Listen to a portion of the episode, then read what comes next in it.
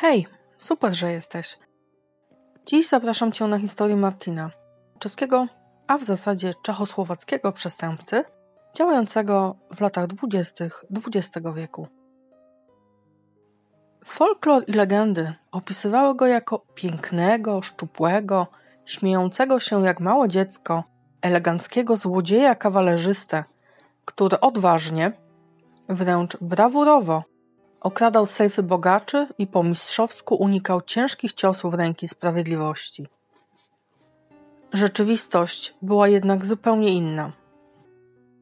Urodził się 31 października 1900 roku w Ostrowskie Przedmieści, części Uherski Ostroch, części Austro-Węgier. Pod koniec swojego krótkiego życia znany był jako horror morawski i terror moraw.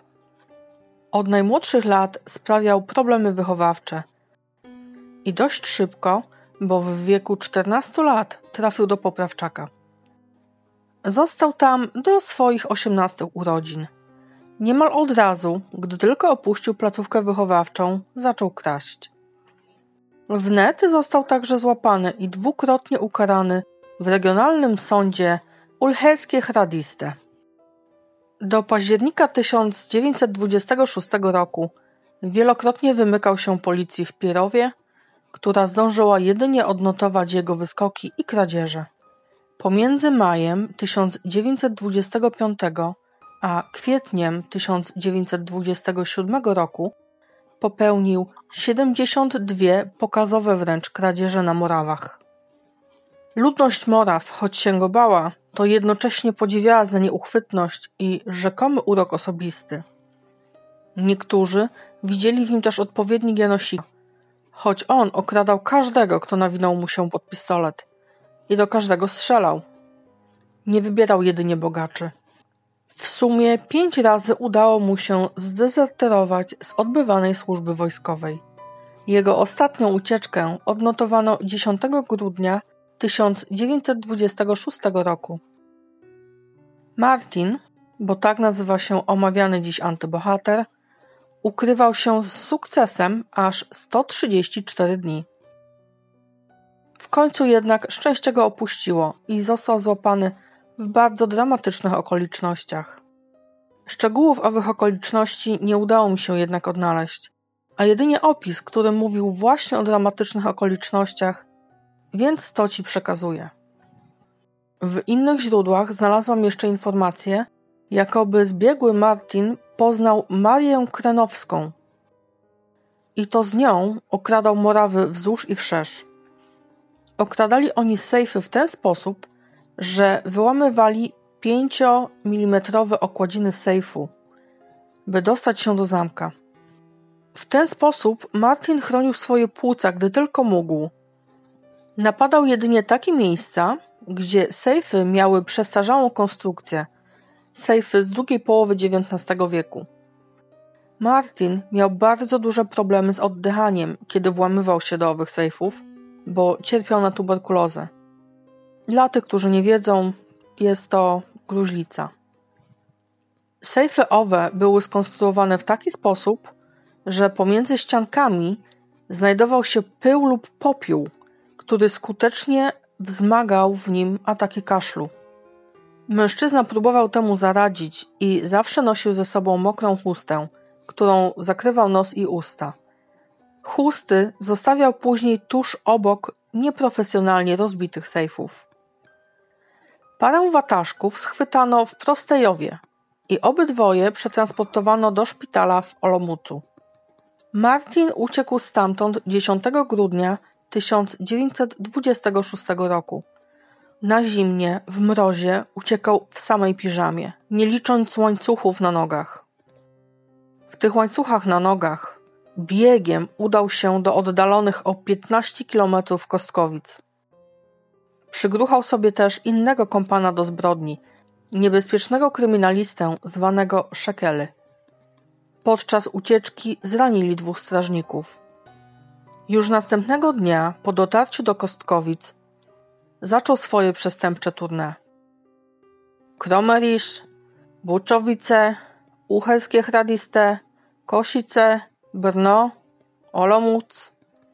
Martin wydawał się nieuchwytnym fantomem. Bójki, napady, kradzieże, morderstwa. To wszystko w ciągu jednej nocy. Uchelskie Hradiste, Chranice, Kojetin. Policji wydawało się, że ścigają ducha, który potrafi być w wielu miejscach w tym samym czasie. Ilekroć go złapano, a zdarzało się to często, zawsze im się wymykał. Ze swymi koleżkami, między innymi Szekelem czy Emanem Dedekiem, spotykał się w lokalnym pubie. Ktokolwiek chciał się do niego przysiąść, musiał podać hasło jedna czerwona róża. Inaczej Martin po prostu strzelał. Kompanii ostrzegali go także przed niebezpieczeństwem, zostawiając znaki na spodniej części podkładek pod piwo. Zawsze mógł liczyć na wsparcie i pomoc półświadka z Pierowa i Olomouca. Drogi Leciana i Szekelego rozeszły się 21 grudnia 1926 roku w Bucowicach. Martin został na Morawach, a Szekely wyniósł się na Słowację. Jedną z ofiar Martina był żandarm Antonin Stouchly, zastrzelony na przedmieściach Uchelskiego Ostrocha 8 marca 1927 roku, a lista oskarżeń dotyczyła właśnie wspomnianych wcześniej 134 dni udanej dezercji z wojska. W sumie Martin Lecian zamordował trzech funkcjonariuszy policji i usiłował zabić kolejnych siedmiu. Pierwszą ofiarą był miejski policjant ze Sławkowa koło Brna, Rudolf Hanak. Został on zastrzelony 19 stycznia 1927 roku. Martin był marnym strzelcem. By trafić, musiał strzelać z bliska. Rudolf przeszkodził mężczyźnie w napadzie, więc ten czterokrotnie do niego strzelił. 20 stycznia w Polednaku usiłował zastrzelić właściciela sklepu i kolejnego policjanta. Miesiąc później w Wichlawie zamordował strażnika Franciska Marcika. W połowie lutego tegoż samego roku jeden z żandarmów z Wichlawy zauważył i zidentyfikował Martina w pociągu. Ten nie namyślał się długo i zaczął strzelać, by w końcu wyskoczyć z pędzącego pociągu. Zarządzono przeszukanie okolic i wyznaczono nagrodę 10 tysięcy koron za złapanie przestępcy. To sprawiło, że Lecian zaczął nosić maskę i dalej w najlepsze terroryzował Morawy.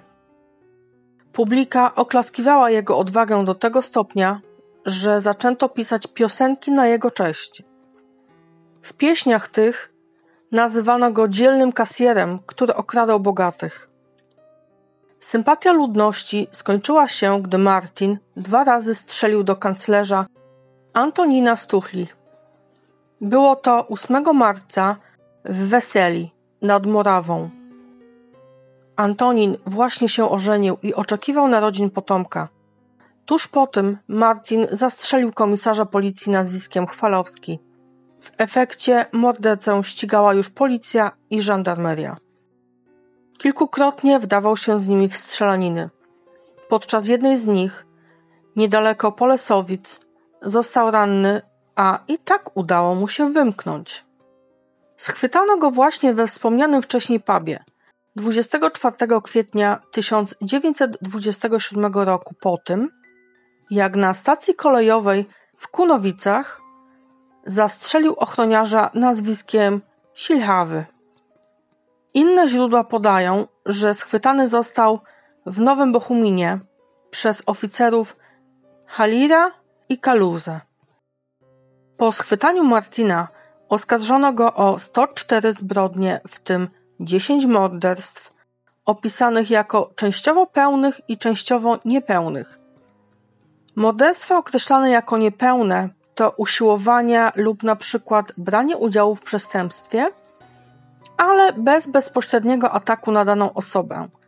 A jeszcze dokładniej mówiąc, Taka osoba mogła na przykład stać na czatach, gdy ktoś inny atakował ofiarę.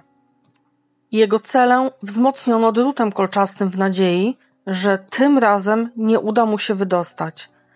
Drut umieszczono na ścianach, a drzwi obito blachą. Oficerom policyjnym Binkowi i Stankowi groził, że ich zastrzeli. Proces był bardzo długi, bo trwał aż cztery miesiące. Legenda i mit nieuchwytnego złodziejaszka zaczęła się rozpadać wraz z rozpoczęciem przesłuchań świadków, ekspertów, a także poprzez samozachowanie i zeznania Martina Leciana. Oskarżony celowo odpowiadał na pytania prokuratora w sposób mylący, powodujący jedynie pomieszanie i kompletny brak jasności co do sprawy. Odpowiadał także w sposób niezrozumiały, który ciężko było zrozumieć, albo zwyczajnie mówił: Nie pamiętam. Martin nie mógł pochwalić się publicznością, która podziwiała go czy biła brawo. A wiadomo do dziś, że tak czasem bywa, że w głośnych sprawach przestępcy często mają swoich fanów. Jednak kilka gazet pokusiło się o gloryfikujące artykuły. Jeden z ówczesnych dziennikarzy napisał o nim: To niewiarygodne, że Lecjan nie wygląda nawet odrobinę, jak wskazywałyby na to jego czyny.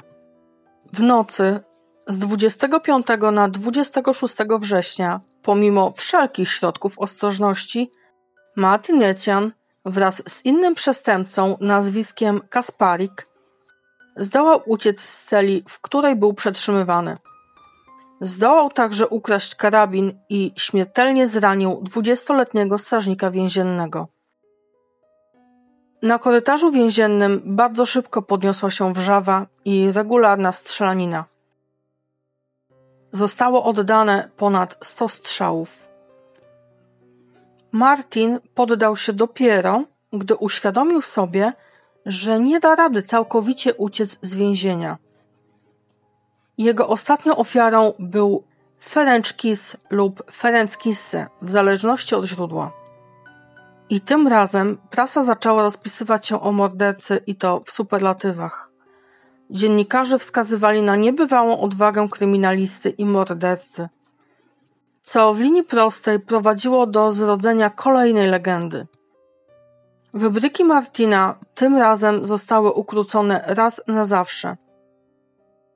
3 października 1927 roku, siedem dni po krwawej wymianie ognia w więziennym korytarzu, prezydent Czechosłowacji Tomasz Garik Masaryk podpisał decyzję odmawiającą Lecianowi prawa łaski. W noc przed egzekucją nie spał, zjadł wykwintny obiad i powiedział: W piekle będę miał mnóstwo czasu. Morderca został stracony na placu więziennym w Olomoucu. 6 października 1927 roku o 6 rano. Legenda fantoma Martina Lecjana przysporzyła mu naśladowców. Pierwszym z nich, sześć lat po egzekucji Lecjana, był Franciszek Ondras.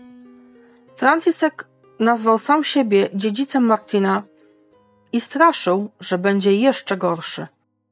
Zdołał jedynie zastrzelić dwóch żandarmów, zanim sam został zabity przez bojących się go kompanów, braci Gerspitzer. Mężczyzn skazano na śmierć. Drugim był kuzyn Martina, pochodzący z Czerwonego Kamienia koło Puchowa, Józef Prekop. Szybko został ranny w strzelaninie, a zaraz potem aresztowany w szpitalu w Winochradzie, gdzie udał się po pomoc. Martin chyba żył w myśl zasady żyj szybko i intensywnie i umieraj młodo. Szkoda tylko, że w tym szybkim życiu zdążył pozabijać kilka osób. Mam nadzieję, że ta sprawa z naszego południowego podwórka okazała się ciekawa i interesująca. By być na bieżąco, zachęcam do subskrybowania kanału i dziękuję za wszystkie łapki w górę, komentarze i udostępnienia. Pomoże mi to na pewno w rozwoju kanału. A tymczasem dobranoc.